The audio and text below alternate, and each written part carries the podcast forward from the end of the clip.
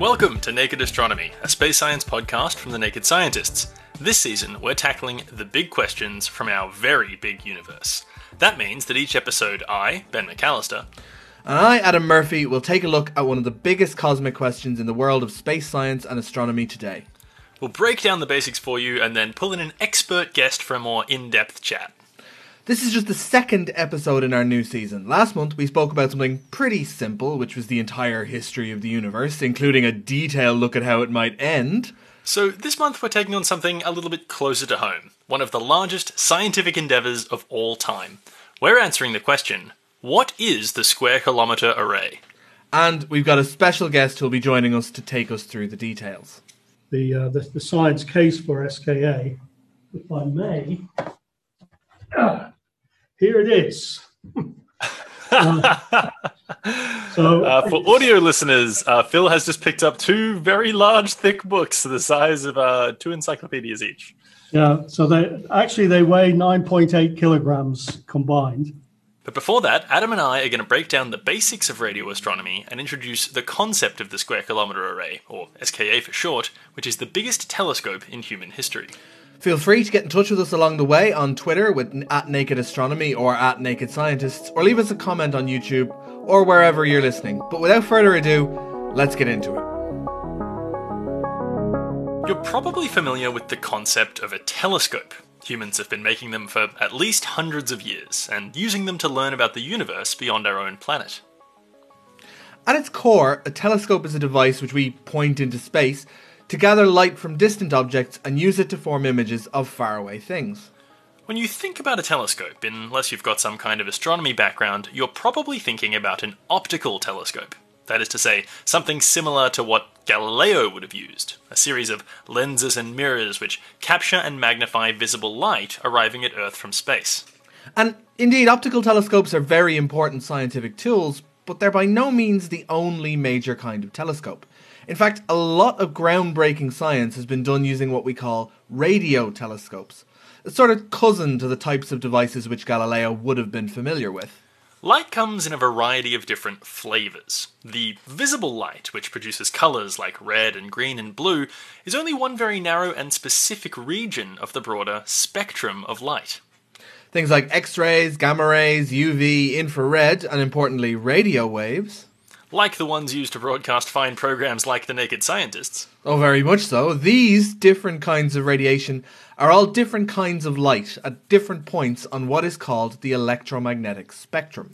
You can think of it like a whole bunch of different other colours, just like red and green and blue, but which are in the wrong parts of the spectrum to be detected by our eyes, because our eyes evolved to detect the kind of light that the sun puts out. But rest assured, those other kinds of light are light all the same. We refer to the different types of light by a property we call their wavelength. Lots of things in space which we're interested in learning about don't emit light in the visible part of the spectrum. They emit light of different wavelengths. In particular, lots of interesting heavenly bodies emit light in the form of radio waves, which brings us to radio telescopes. We can't see the radio wave light emitted by, for example, massive hydrogen gas clouds in space using our eyes or even an optical telescope. It simply passes through undetected. Instead, we need a different kind of telescope, specially designed to detect radio waves. Radio telescopes often look like a big antenna sitting inside a dish. If you've ever had a satellite dish on your house or seen a radio station tower, then you get the idea.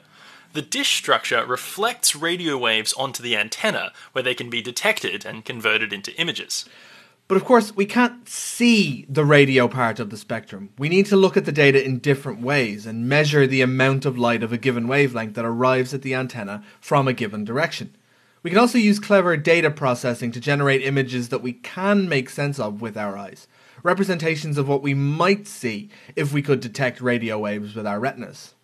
Radio telescopes open our eyes to see all kinds of different colours of light coming from space, not just the ones we're used to.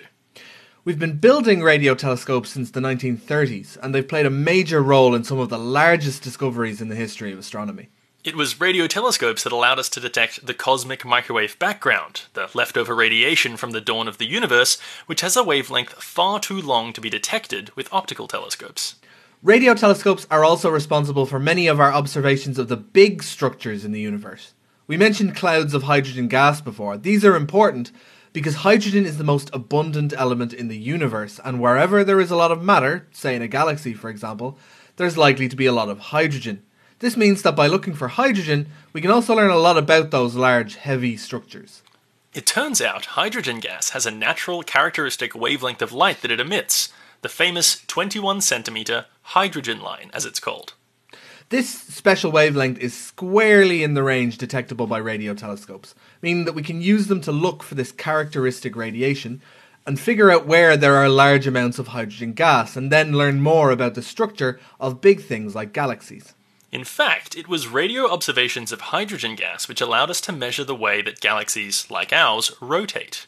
This work, in the 60s and 70s, led us to discover one of the biggest mysteries in the cosmos today the understanding that over five sixths of all of the matter in our galaxy, and most galaxies, is actually this mysterious invisible stuff called dark matter. This is a topic we are certain to cover in a future episode. And more recently, you may have heard of the Event Horizon Telescope in 2019, which produced the first ever image of a black hole. And you guessed it, Event Horizon is a network of radio telescopes. That's right. Event Horizon is a great example of one of the neat things about radio telescopes.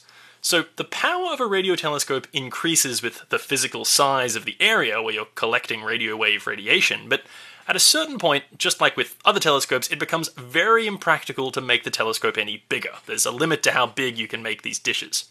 However, if you're clever, you don't actually need to make one really large dish you can combine signals from a network of smaller dishes spread out across the globe, just like the Event Horizon Telescope did. The higher the total combined collecting area of all your dishes is, the better. But funnily enough, having your dishes spaced out over a larger area, a longer baseline as astronomers call it, can also lead to more powerful imaging. Using a clever data analysis technique called interferometry, scientists can combine signals from radio telescopes which are really far away from each other and increase the resolution of the image compared to if they just had a large antenna in a single place. However, synchronizing and processing all of the data from a large distributed network of antenna can present an enormous engineering and computational challenge. We've been building larger and larger and more distributed telescopes for decades, getting more and more powerful and learning an ever increasing amount about the universe. And all that progress has been leading to an incredible device which is in development right now the Square Kilometre Array.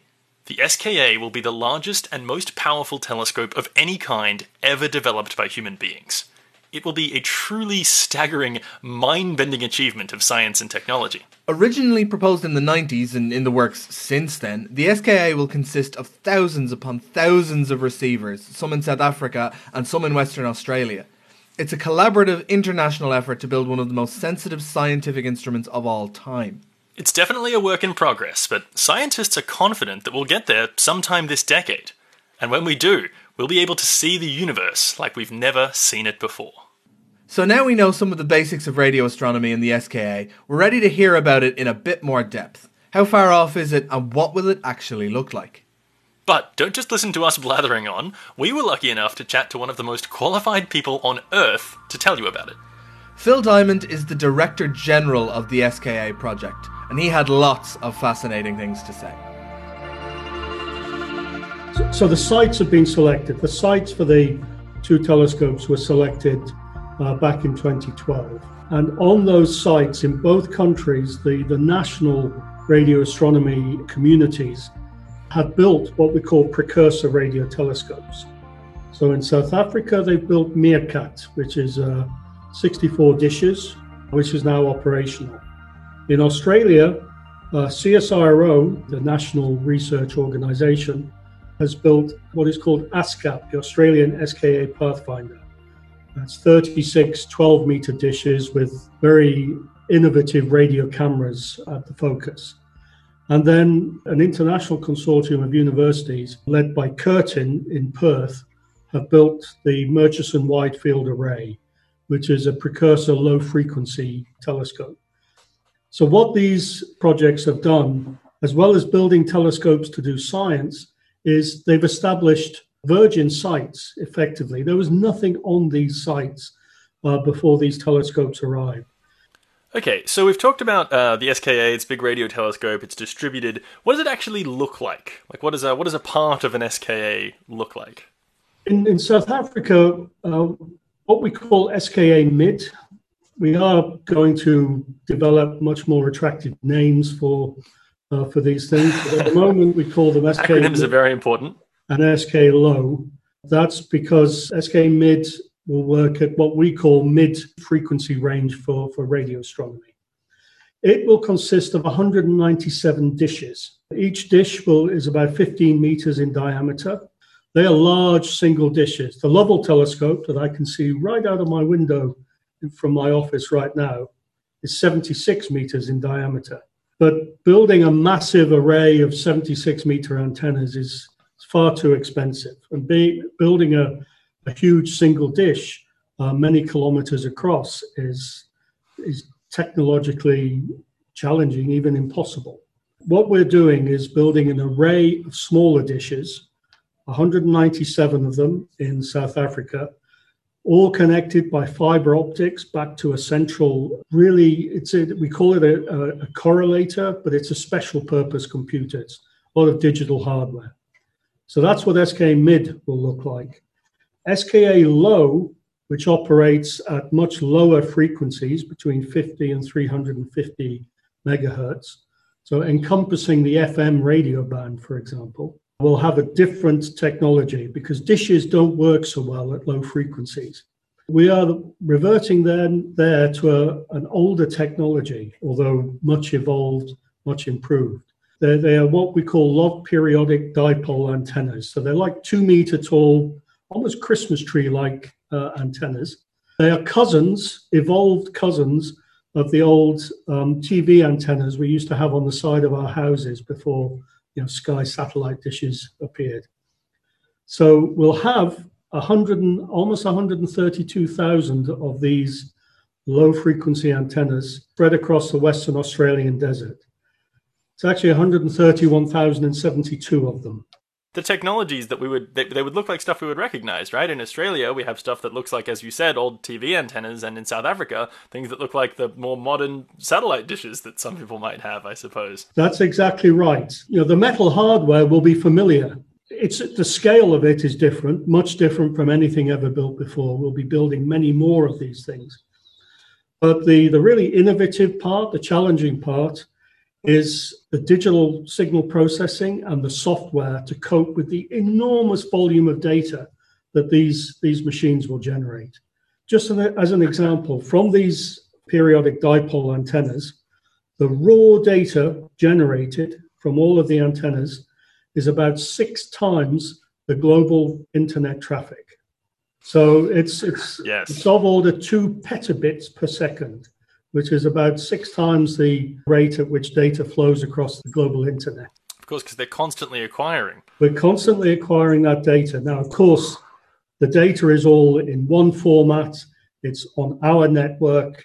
We immediately put it through first level of digital signal processing to reduce the volume of the data and send it off to, to correlators. So we control every aspect of it. It's not the chaotic nature that the, the global internet is. It's, a, it's in a very controlled environment. Anyone Scale who grew up on the internet can attest to that chaos. yeah. yeah, chaotic is the word. but it's it's handling that scale of data. I think that uh, is one of the challenges. So you've got all these uh, dishes and and, tele- and uh, antennae pointed at the sky, constantly acquiring all of these radio waves from space that we can then use to do astronomy. You say there's like a ridiculous amount of data what kind of images do you get out of those radio waves? There's a couple of different ways in which the data is handled. So, radio images of the sky is one. Because of the volume of data, the software needs to be modified, upgraded, made to work on modern supercomputers. We will be producing radio images of the sky. So, we'll be able to overlay these radio images with, with images from, say, the Hubble Space Telescope. Another type of data we'll be processing is what's called time series. From each of the antennae, from each of the what we call the baselines, the, the connections between them, we will be getting these time series of data. And, and this is a another thing that astronomers will use to, to look for particular types of objects in the sky. such as pulsars. Pulsars are these rotating remnants of stars that have exploded in a supernova. And they, they emit these sort of lighthouse beams of radio emission. They're nature's clocks, superb clocks in, in the sky. And the, the way those data are received and processed is through taking the time series of data and looking for the, the time signals that emerge from, from that data. Pulsar astronomers can measure those times incredibly accurately. And there's all sorts of fundamental physics that emerges from pulsar astronomy. Similarly, there's these fast radio bursts, which are a, relatively new object of which we know very little. SKA will be finding hundreds, thousands of these these things, so hopefully we'll be able to understand the nature of these. But they are incredibly short, you know, millisecond bursts of very powerful uh, radio signal from somewhere in the sky. We don't actually know what the objects are that emit these things yet. There are various theories, but uh, none are, are, yet pinned down. Um, but but actually, what all of this, what this demonstrates is that we are not fixed on the form of uh, object that we will see, the particular types of data. So we we've deliberately designed the SKA to be an exploration machine as well. So you mentioned there kind of some things the SKA will be looking at, but are there any, I suppose, like mission statements? Any things in particular you're going to point it at first, or anything you're particularly excited to point it at? The uh, the, the science case for SKA, if I may, uh, here it is. so, uh, for audio listeners, uh, Phil has just picked up two very large, thick books, the size of uh, two encyclopedias each. Yeah, so they actually they weigh nine point eight kilograms combined. Fantastic. Oh, good exercise then, yeah. yeah, so so that's uh, two thousand pages describing the science that astronomers hope to do with the SKA. But in there, we have identified what we call key science programs. So the SKA must be able to deliver these key science projects, as well as do an enormous other range. But at, at the very least, it must be able to do the key science projects. One is using pulsars, to use pulsars to understand the nature of gravitational waves. A few years ago, LIGO, the, the, bit, the laser interferometer gravitational wave observatory, detected gravitational waves from massive objects uh, coalescing and emitting gravitational waves across the universe. That's one way of detecting them. Another way of detecting gravitational waves from much heavier objects, supermassive black holes at the hearts of galaxies, is by observing the effect of the gravitational waves on the pulsars that sit across the Milky Way, across our galaxy. We'll be using the SKA to monitor the signals coming from a network of pulsars. These are very accurate clocks, nature's clocks, remember, distributed across the sky. And as a gravitational wave crosses our galaxy, it will perturb the clock signals, and we'll be able to detect that perturbation and therefore measure the gravitational wave. So, like a galaxy wide gravitational wave observatory, as opposed to a few kilometer tunnel. Yeah, it's using the galaxy as a telescope, as a detector, which I, I find mind blowing. Another key area is to use uh, hydrogen.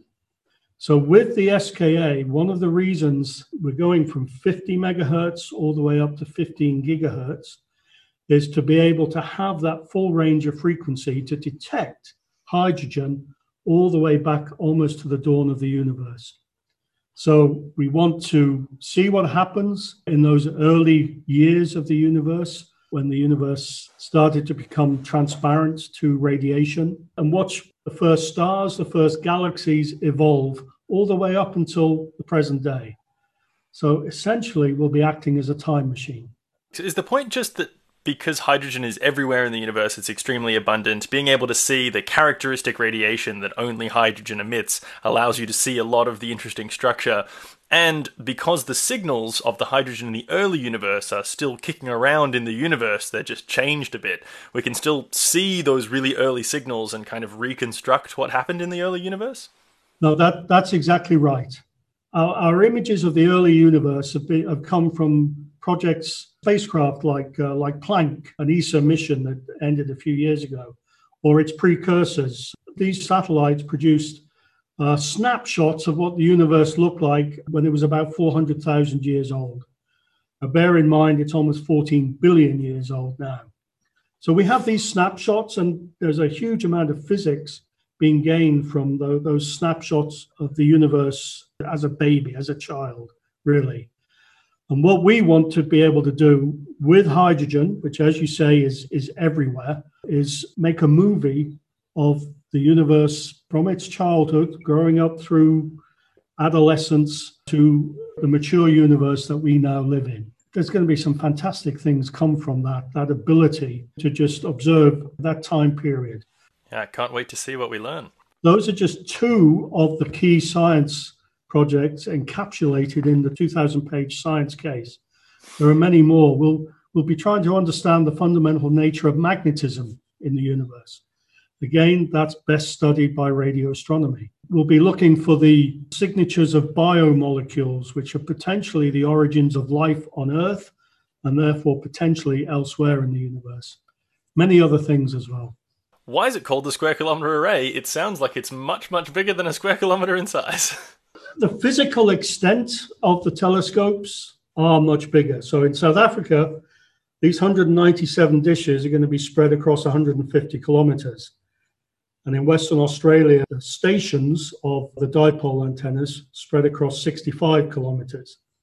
But there's, there's a lot of gaps, a lot of space in there between the, the dishes and the antennas. In a sense, the SKA square kilometer is a misnomer right now. What we're designing and shortly building is phase one of the project. Um, and the, combined surface area of the dishes and antennas will be, uh, in that case, will approach a square kilometer. That was the, the original ambition. That is still our aspiration, is to go for what we call the full SKA. So the current thing that we are building is a step along that road. Uh, so as I said, it's a bit of a misnomer, but it does reflect our future ambition. And what it is, it's if you add up the surface area of each of the ind- individual dishes and their equivalent in the antennas, it's a mathematical concept for the antennas, it should, with the full SKA, approach a square kilometer. If you've got a load of antenna just kind of sitting on the ground, that's just taking in all the radio waves that are coming in. How do you pinpoint that, you know, okay, this bit of radio wave came from this bit of the sky? Imagine that the dish is a, a radio version of an eye. With your eye, when you look in a certain direction, you can't necessarily see what's off to the side. You, know, you have your peripheral vision. You, you, can't see what's what's behind you or, or way off to the right or the left. So you know your eye has a beam effectively that, that it can see. And of course you know you move your head to look at other things. And that's exactly analogous to what we do with the dishes. The dishes they, they have a beam shape approximately equivalent to the, the size of the full moon in fact even even larger.